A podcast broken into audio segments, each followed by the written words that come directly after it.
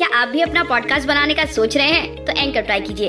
ये पॉडकास्ट बनाने का सबसे आसान तरीका है। नंबर एक, ये फ्री है। नंबर दो, इसमें कई सारे ऐसे टूल्स हैं जो आपको आपके फ़ोन और कंप्यूटर पर रिकॉर्ड और एडिट करने की फैसिलिटी देते हैं।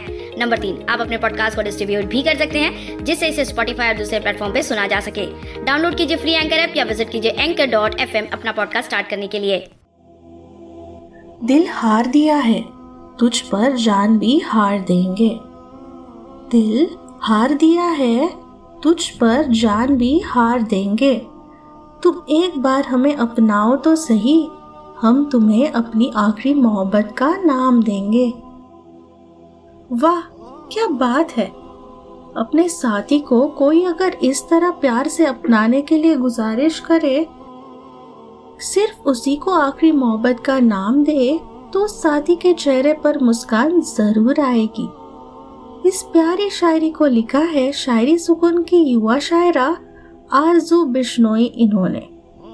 नमस्ते दोस्तों, मैं हूँ अदिति। मुझे खुशी है इस बात की कि काफ़ी दिनों बाद मैं एक बार फिर से आप सभी का स्वागत कर रही हूँ हमारे अपने शायरी सुकून डॉट कॉम के मंच पर। चलिए सुनते हैं अगली पेशकश को। अर्ज़ करती हूँ कि दिल टूटने का गम नहीं हमें। वफा पर हमारे इल्ज़ाम लगा है। दिल टूटने का गम नहीं हमें। वफा पर हमारे इल्ज़ाम लगा है। आखिरी मोहब्बत है अब हमारी। ताउम्र तुम्हारी यादों में रहना है। वाह, लाजवाब पेशकश। कहते हैं कि मोहब्बत सिर्फ़ एक बार होती है, और जब होती है तो वो आखिरी मोहब्बत कहलाती है। ऐसे ही प्यार भरी भावनाओं को शायरी सुकून की होनहार शायरा नेहा मैम इन्होंने इस शायरी में लिखा है।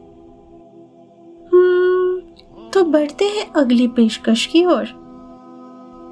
सब कुछ पा लिया बस तुम्हें पाने की कोशिश अधूरी है। सब कुछ पा लिया बस तुम्हें पाने की कोशिश अधूरी है। तुम ही हो आखिरी मोहब्बत मेरी क्या ये बताना ज़रूरी है?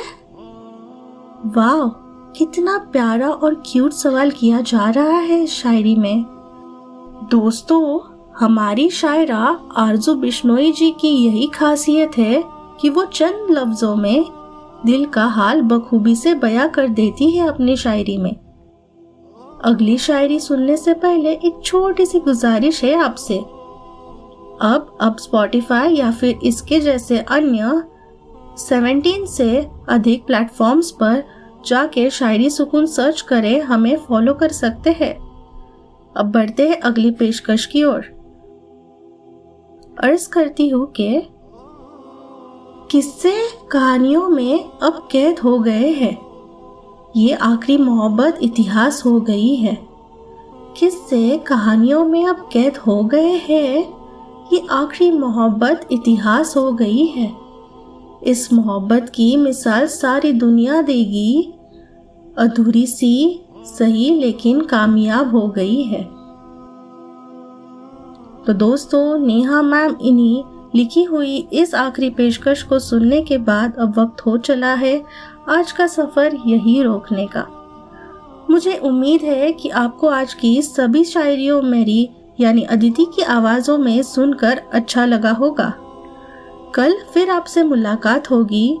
यही अपने सुकून भरे शायरी सुकून डॉट कॉम के मंच पर। तब तक अपना ख्याल रखें और अपनों का भी। शुक्रिया और अलविदा दोस्तों।